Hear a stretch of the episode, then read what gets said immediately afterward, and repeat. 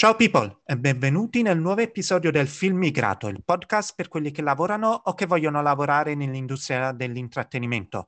Io sono Mattia Capasso e nella puntata di oggi ho il piacere di presentare il mio primo produttore. Lavora per diverse produzioni, sia medie e grandi, eh, che siano estere o italiane. È cofondatore della Skyland, una compagnia che si occupa nella produzione di film, pubblicità, contenuti web e video musicali. Ho quindi il piacere di dare il benvenuto a Alessandro Wingfield.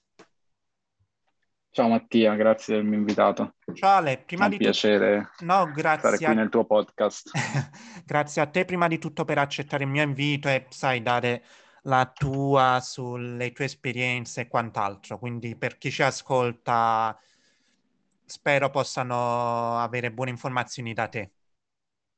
Assolutamente sì, risponderò al meglio che posso a qualsiasi domanda.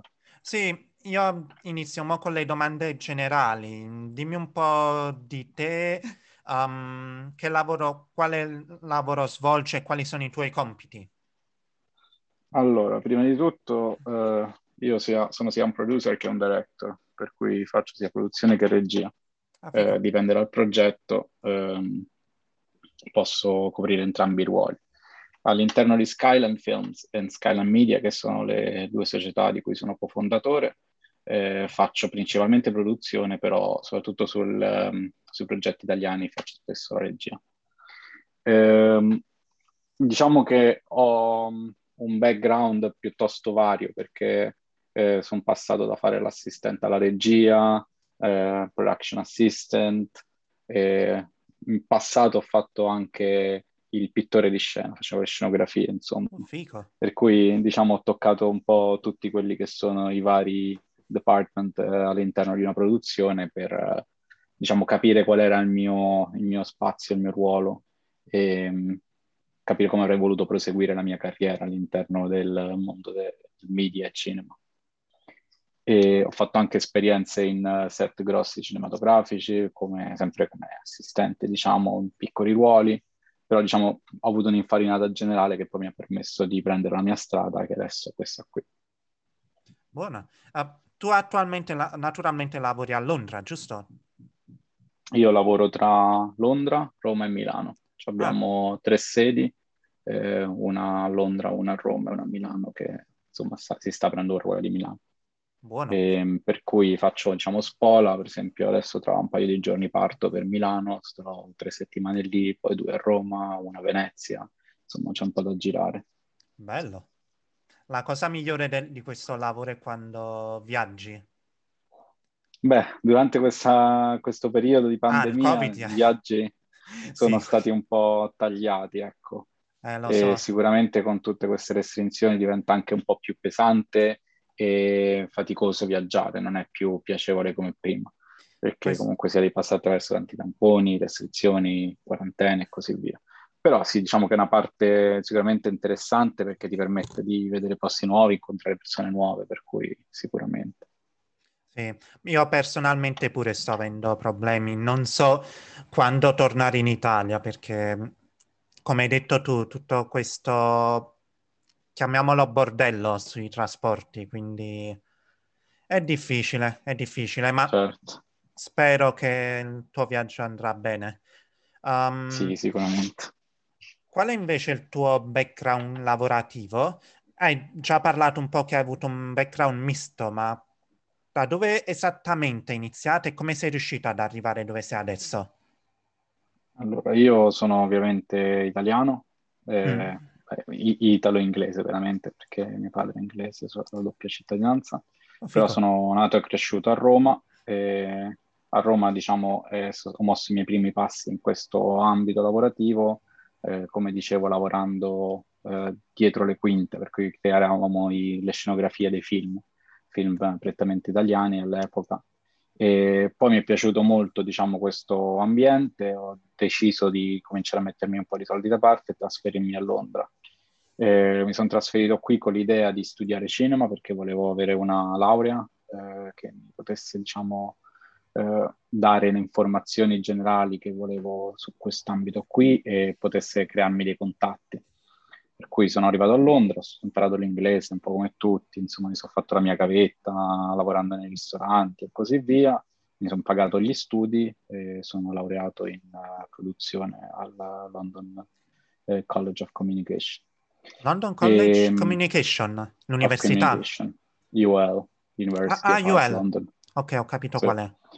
Eh, buona università, e, ehm, l'ho sentito. Sì, abbastanza. Eh, lì sicuramente ho fatto i miei contatti migliori, tra cui il mio socio, quello di, di Skyland, che si chiama Norman Tamkivi.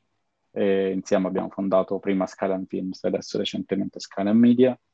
E con lui ho fatto il mio primo progetto, diciamo un po' più grosso, che è stato questo short film chiamato The Border, che è un, uno short film post-apocalittico che ha vinto numerosi premi, ha partecipato a tanti festival e insomma ci ha dato anche lo slancio necessario per poi partire con il nostro progetto.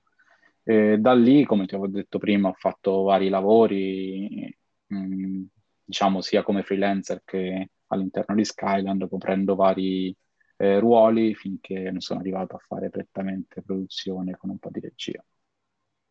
Fico, fico. Mi, ho sempre, sai, stimato quelli che hanno background misti, pure perché hanno, non lo so, motiva di più il fatto che, sai, non, tutti mi hanno detto in questo ambito devi fare una scelta, o se no sarebbe confuso. Invece, non lo so, è sempre meglio provare differenti department, altrimenti, sai, non sai mai quale scegliere personalmente. Certo, c'hai ragione anche tu. Più, più, si prova, più si sperimenta, più si capisce quello che si ama e in cui si è anche bravi, perché ovviamente devi avere una predisposizione per, fare, per ricoprire il ruolo che ricopri. Mm. Tu hai ricoperto naturalmente anche per lo più la parte di produttore. Um, per quelli, vabbè, chi ci ascolta sicuramente sa cos'è un produttore per molti è quello che mette i soldi, ma non è solo questo. Eh. E so che... Eh no, chiariamola questa cosa, perché eh, voglio... eh, in Inghilterra si dice producer. Producer sì. è colui che gestisce la produzione. E mm. quello che mette i soldi in Inghilterra si chiama eh, executive. executive. producer. Executive producer. Questo è anche il Mentre fatto. in Italia è l'opposto. Il produttore esecutivo è, è colui che porta avanti la produzione, mentre il produttore in Italia è colui che mette i soldi. Ovviamente Questo... noi italiani ci piace fare tutto all'opposto. per Questo cui diciamo, c'è un po' di confusione. Io non metto nessun soldo dentro. Ah. Faccio Questo... mettere agli altri. Questa è pure la situazione. Tutti pensano la, il producer è solo un ruolo, ma non è solo questo. Ok, dipende anche da quanto è grande la produzione, però quelle grosse ce ne hanno quante tipologie diverse, non solo il No, di solito uh, una produzione grossa comunque c'ha un solo producer, poi c'ha diversi mm. unit manager, production manager, production mm. coordinator, production assistant, per cui diciamo, una, è diciamo un po' una piramide, no? dove il producer è, è diciamo il punto cardine tra coloro che mettono i soldi e la produzione. Comunque eh, sarebbe difficile spiegare tutta questa piramide. Mm, beh, sì, ma è piuttosto semplice. C'è il, l'executive producer, per cui il produttore in italiano. Mm. Poi sotto ci sta il producer o il produttore esecutivo. Mm. E al suo, a sotto di lui ha diverse figure di produzione ri, ri, rispetto a quale department eh, supervisionano. Per cui c'è il production manager, ci sta il production coordinator, ci sta unit production manager, così via, che facciano gli assistenti di produzione sotto i contabili e tutta quella gente lì. Se, se riesco a trovare un'immagine o forse un sito che dia mm, almeno un'immagine per, gli, per, gli, uh, per, chi ci ascolta, um, almeno mostro un'immagine nel link che poi condividerò. Lo trovo, lo cercherò. Certo. Lo cercherò. Um, adesso parlami un po' di più della Sky, Skyland, che sia, sia Skyland Film e Skyland Media, cioè tu hai spiegato che ok, l'hai fondato insieme al tuo amico e anche ex uh, compagno di università. Da dove è iniziato tutto? Cioè, come personalmente una persona può iniziare una propria produzione? Allora, eh, questo, questo, podcast è in italiano, però io ti spiego sì. più in, in, Inghilterra come funziona. Sì, sì, no, è, in Inghilterra è, ter- È giusto dare Mm, tutte e due definizioni, certo. quindi grazie per darmele. In Inghilterra è terribilmente semplice creare una produzione. Eh, come abbiamo iniziato noi, abbiamo iniziato, come ti ho detto, con questo short film che abbiamo fatto. Una volta finito avevamo necessità di avere una produzione per passare alla parte di marketing e, e, diciamo e film festival circuit, per cui abbiamo eh, fondato questa Skyline Films. In, ehm, in Inghilterra si, una società si apre con, mi pare, 18 pound, una cosa del genere, insomma, che è la Sì. registrazione al Company House. Fatto quello, tu hai una società aperta. Ehm, poi ci sta ovviamente tutta la parte di accounting, per cui tutta la parte, diciamo, gestione monetaria eh, eh, che devi fare con HMRC, per cui la dichiarazione di tasse a fine anno, eccetera, eccetera, però Ah. che ti puoi fare assolutamente da solo, non c'è bisogno di un commercialista, non c'è bisogno di niente. Simile a quello Questo che... renda... È simile a quello che fanno, come si chiamano, i liberi professionisti, ogni volta, ogni anno tassario, giusto? Esatto, esatto, per cui come un libero professionista in UK anche le compagnie possono farsi la dichiarazione delle tasse da sole. Mm. Questo rende ovviamente molto semplice per una società. Al contrario, in Italia devi avere un notaio che firmi la creazione della società, che sono da solo tipo 1200-1500 euro. Poi devi avere un commercialista che ti gestisce tutta la parte finanziaria, per cui sono altri eh, 2.500-3.500 al mese, eh, all'anno. Eh, più tutti i vari costi, le tasse molto alte, per cui è ovvio che scoraggiano il piccolo imprenditore ad aprirsi una società tutti questi costi. Mentre in Inghilterra, essendo semplice, siamo molto avvantaggiati e sicuramente invogliati a farlo. Una Sì. volta fondata Skyline Films abbiamo cominciato a lavorare su vari progetti, il mio socio, Norman Tamkivi, eh, lui è estone, eh, che comprendono online eh, commercial, eh, online content, music video, eh, promo e così via. Poi abbiamo fatto altri tre short film. Fico. Mol- que- questa è anche la cosa bella almeno del Regno Unito, che ho sen- sapevo di sto fatto che alla fine puoi fare la tua produzione solo a 20, meno di 20 sterline. Ed è bello Sì, come sì. que- in questo modo abbia permesso a molte produzioni, cioè solo a Londra mi pare ci stanno più di 100 produzioni e non parlo solo di, di quelle più famose come la Fox, Universal, Paramount, ma anche... Vabbè, ma quello è un'altra, proprio un altro mondo, nel senso quello è cinema. Ah sì, Alla quello fine del... qui stiamo parlando di production companies che fanno contenuti media, per Sì, no, sì, ma- ce ne sono comunque tante. Ma c'è anche c'è molta molta competizione. competizione, ma anche collaborazione. So che tipo queste grosse produzioni le volte uh, danno pure supporto a queste medie grandi. Quindi Sì, quello è vero, cioè nel senso c'è il subappalto dei progetti, una grossa produzione spesso riceve più richieste di quelle che può gestire e si appoggia a piccole produzioni.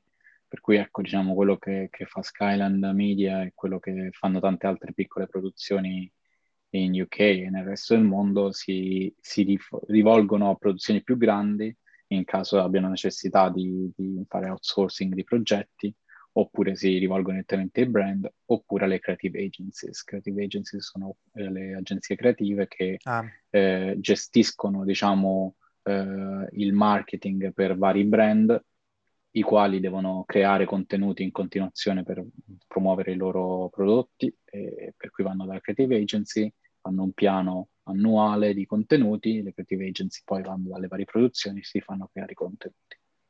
Creative Agency, non mi voglio sbagliare, ma la APA, giusto, è una Creative Agency. Mm, Non conosco l'APA, APA è, dirti. è, diciamo una sorta, non so dirti se è proprio un'agenzia, ma solitamente ne faccio parte perché lavoro molto, è un insieme di a- produzioni relative a questa... Advertising Producer Association. Sì, sì, No, quella non è una, ok, una mi agenzia sbagliavo, mi sbagliavo, Creative ma... agencies sono tipo Saatchi Saatchi, è una grossa per esempio a Londra. Ok, sì, la conosco quello perché ne ho, l'ho lavorato, ci, ci ho lavorato un paio di volte. Ho lavorato. Esatto. Sì, no, questo- su questo sì. Um, questo invece riguardo il tuo, lav- il tuo lavoro, ha- hai avuto qualche momento particolare nella tua sp- esperienza lavorativa che ti va di raccontare?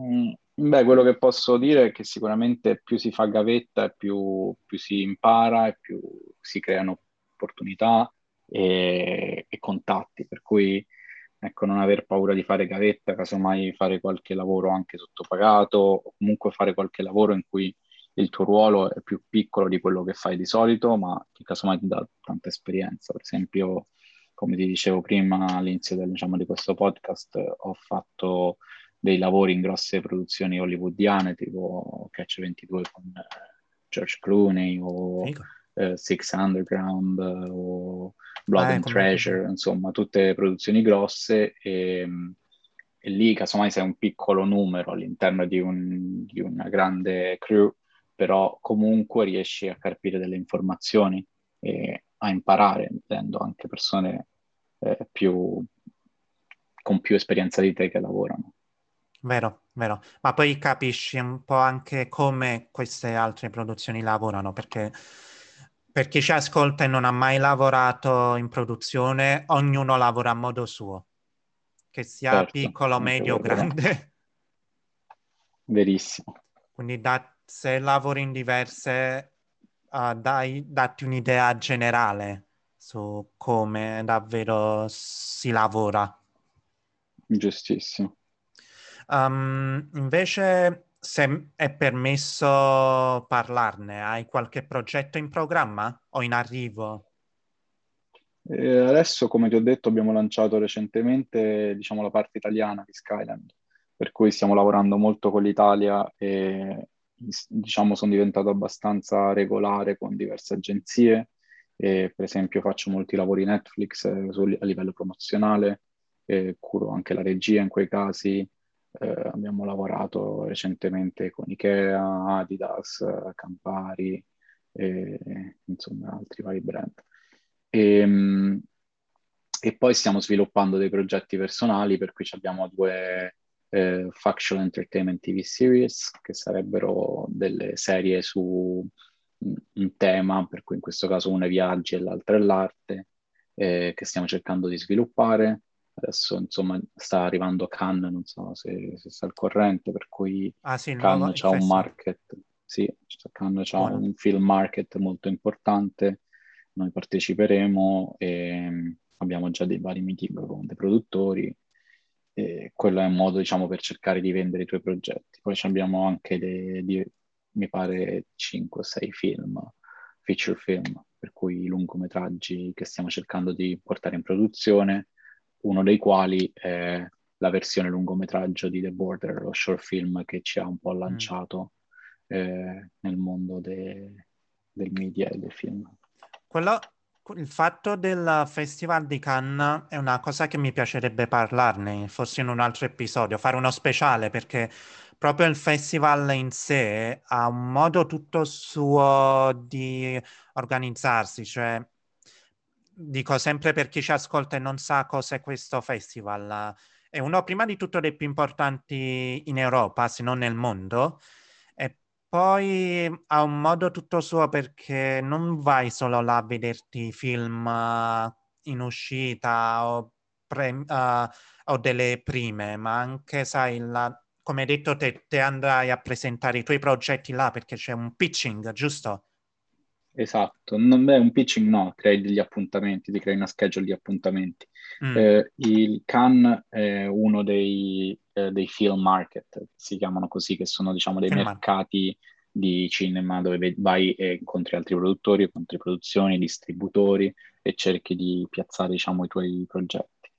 E I principali market eh, sono quello di Cannes, quello di Berlino, per cui ah, eh, la Berlinale, eh, poi ci sta Toronto eh, e l'AFM che è quello di, um, di Los Angeles. Anche quello Come di questi Venezia. sono i più grandi. Venezia invece... Venezia non è un market. Ah, non è? Ah. È solo un film festival quello, sì. Dico, dico. Un... Se conosci qualcuno che sa di più sul festival, o sai, ne ha fatto parte o mh, mm, conosce meglio, penso tu lo conosci bene, quindi mi piacerebbe fare un episodio speciale su questo, quindi informami, sì. informami anche perché è buono sapere proprio con l'arrivo del festival, mi piacerebbe parlarne pure.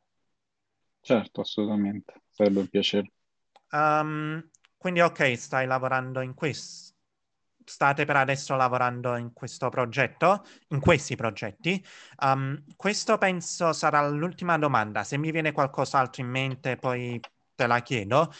Lo so che prima hai detto a tutti che è sempre consigliato di fare la gavetta in diverse produzioni che pagano poco, che pagano bene, ma che altri consigli daresti a quelli che vogliono iniziare a mettere piede nell'industria?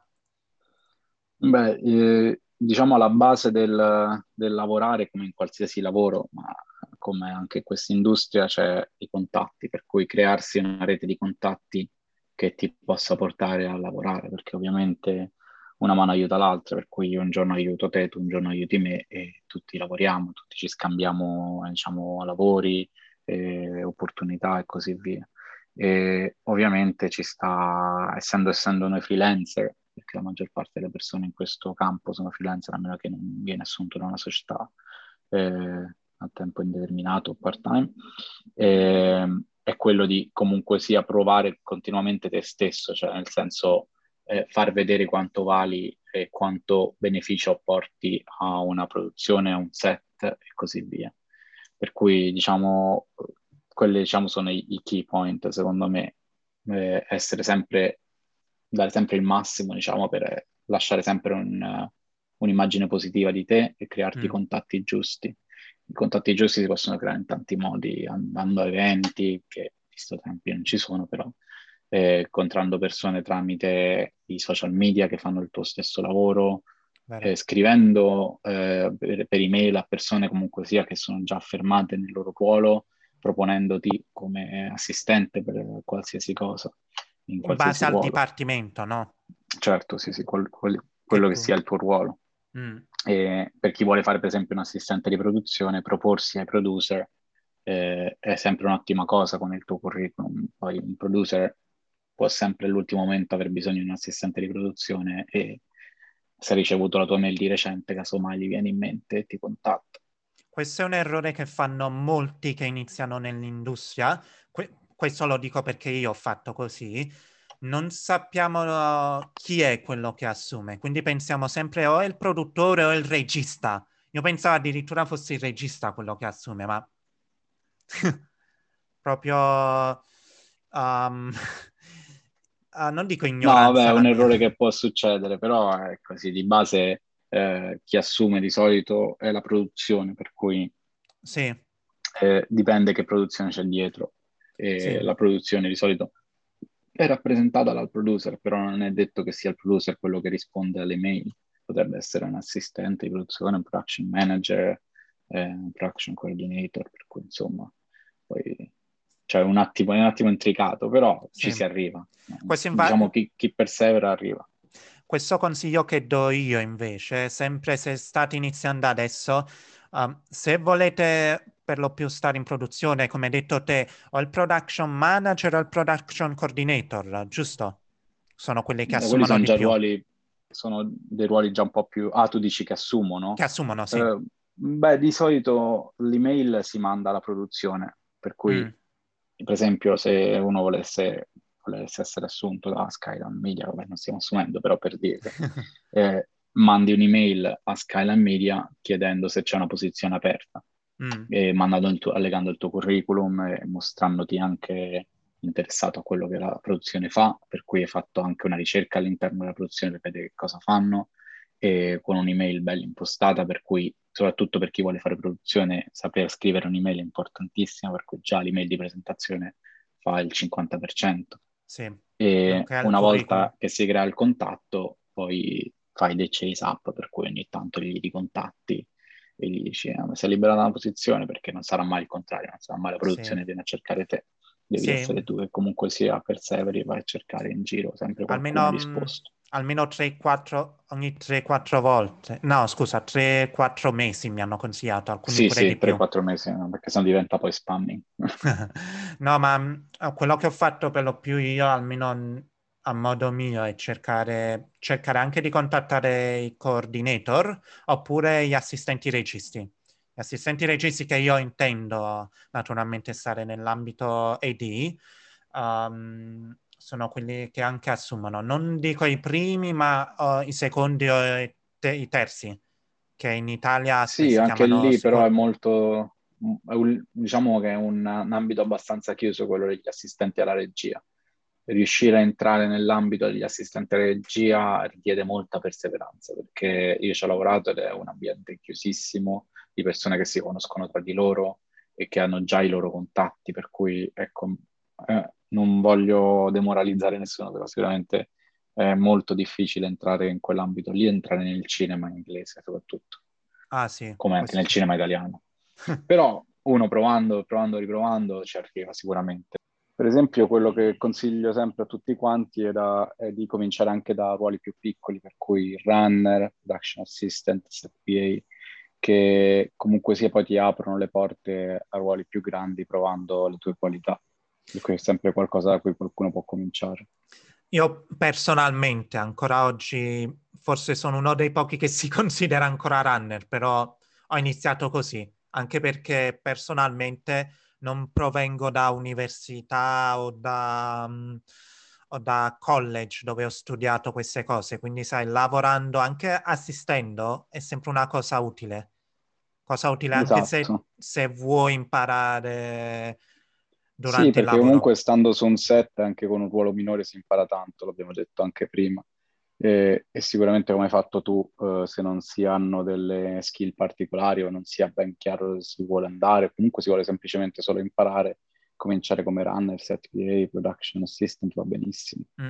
Questa è una cosa confusa. Set PA, runner, production assistant sono ruoli che sempre mi confondono perché personalmente non so quali dei tre mi dovrei considerare. So che production assistant è più un termine americano per indicare il runner, però mm. le produzioni inglesi indicano production mm. assistant più quello che assiste il production manager. Diciamo che il production assistant o PA, che è l'abbreviazione, mm. è, è, quello che diciamo di solito lavora più in produzione o con la produzione, eh, per cui lavora anche in pre-produzione e, e poi c'ha ovviamente anche dei compiti sul set mentre il runner è strettamente qualcuno che lavora sul set, per cui è più legato al set. Poi ci sta il set PA, che invece è un termine solamente più da cinema, eh, che è colui che diciamo fa il production assistant però sul set, eh, mm. per cui aiuta, che ne so, con i blocchi eh, di, delle persone quando stanno girando in una strada affollata, uh, nel gestire il cast, nel gestire le comparse, mm. eh, insomma tutti i piccoli ruoli all'interno di una produzione sul set. Questo, questa è la cosa molto confusa, almeno per me. Ho lavorato in produzioni diverse, ognuno, ogni paese fa a modo suo, ma cambiano esatto, anche i termini. Anche. Per esempio, l'assistente regista so che addirittura in Inghilterra c'è il primo, secondo e terzo, mentre in Italia danno altri nomi, tipo il secondo del secondo. Aiuto regista, che sarebbe il nostro primo, sì. e poi c'è il primo assistente alla regia, che sarebbe il secondo inglese. Mm. Ah, poi da non confondere pure con uh, assistant to director, che è quello proprio, proprio l'assistente del regista. Sì, diciamo il segretario del regista. Segretario, eh, segretario. Termine migliore, termine migliore. Ma hai mai avuto esperienze esatto. su come segretario di regista? No, sinceramente no. Io mm, non lo so, sarebbe anche un'altra opzione che è molto questo campo è molto più competitivo in confronto agli assistenti registi e ce ne sono davvero pochi, però sai, io uh, tempo fa ho conosciuto uno che lavorava proprio come segretario di regista ed era, mi ha raccontato cose belle. Questo la, ha lavorato, non mi ricordo bene il nome, però la, è proprio uh, segretario di come si chiama? Stefano Sollima, regista che ha fatto Gomorra, molti film, tuttora sta facendo molti film. Eh, lui è proprio l'ombra, viaggia con lui, lo aiuta anche alla sceneggiatura. Sì, poi diventa un ruolo molto organizzativo di base, sì. per cui eh, organizzi gli spostamenti, eh, le conferenze, eh, il lavoro di, del regista, per cui diciamo diventi una persona fondamentale nella vita di tutti i giorni del regista. Però è così, diciamo che è un lavoro molto particolare, ecco, che, che, sia, che ce ne siano molti di ruoli così, ecco, sì. aperti. Ma ce ne sono pure pochi, questo è il fatto. ce esatto. ne sono esatto. pochi. Poi, non lo so, com- sicuramente sarà molto molto più competitivo questo, quindi per chi ci ascolta non so darvi consigli su questa posizione. Non so proprio darvi consigli. Um, guarda, io non ho più altro da chiedere. Cioè, mi hai risposto a tutto quello che avevo bisogno e spero che chi ci ascolta abbia appreso da te. Io ti voglio ringraziare per essere stato Beh, mio appreso, però io dico mm? sempre che c'è sempre tanto da imparare e io ancora sto imparando tantissimo, sono solo all'inizio del mio percorso, per cui avere sempre fame di imparare di più, di migliorarsi, di andare avanti, perché tanto non si arriva mai. Mm. Anche a 80 anni non sarei comunque arrivato al massimo che puoi dare, per cui con, è, diciamo, è tutta una strada bella in salita che però anche, c'è anche una bella vista, per cui ti diverti ah, imparando. Sì. sì. è salita faticosa, però sai, ti guardi indietro e Una dici... bella fatica però, soprattutto sì. se ti piace il tuo lavoro. Mm. Ah sì sì, una bella fatica che però sai, ti guardi indietro e dici wow, sto così in alto. Esattamente. E, e personalmente tu sei arrivato in alto, eh? Già hai fatto... No, vabbè, magari. No, sei ca- a capo di due produzioni, quindi... Vabbè, ma siamo ancora qualcosa. piccolini, per cui c'è ancora tanto da crescere. Si parte da qualcosa, si parte da qualcosa. Assolutamente sì. In confronto a me che sono forse uno dei pochi runner che si Vabbè, considera però... runner è giusto così, vuol dire che a te ti piace il tuo mestiere, lo fai bene e lo porti avanti con, eh, con impegno, per cui ci sta. Speriamo, speriamo. Ti ringrazio ancora per essere stato mio ospite. Uh, ti ringrazio a te per avermi invitato. Ti auguro buona fortuna. Ti saluto e mando un saluto anche a voi che ci state sentendo e ci vediamo al prossimo episodio. Ciao. Grazie Mattia, ciao a tutti.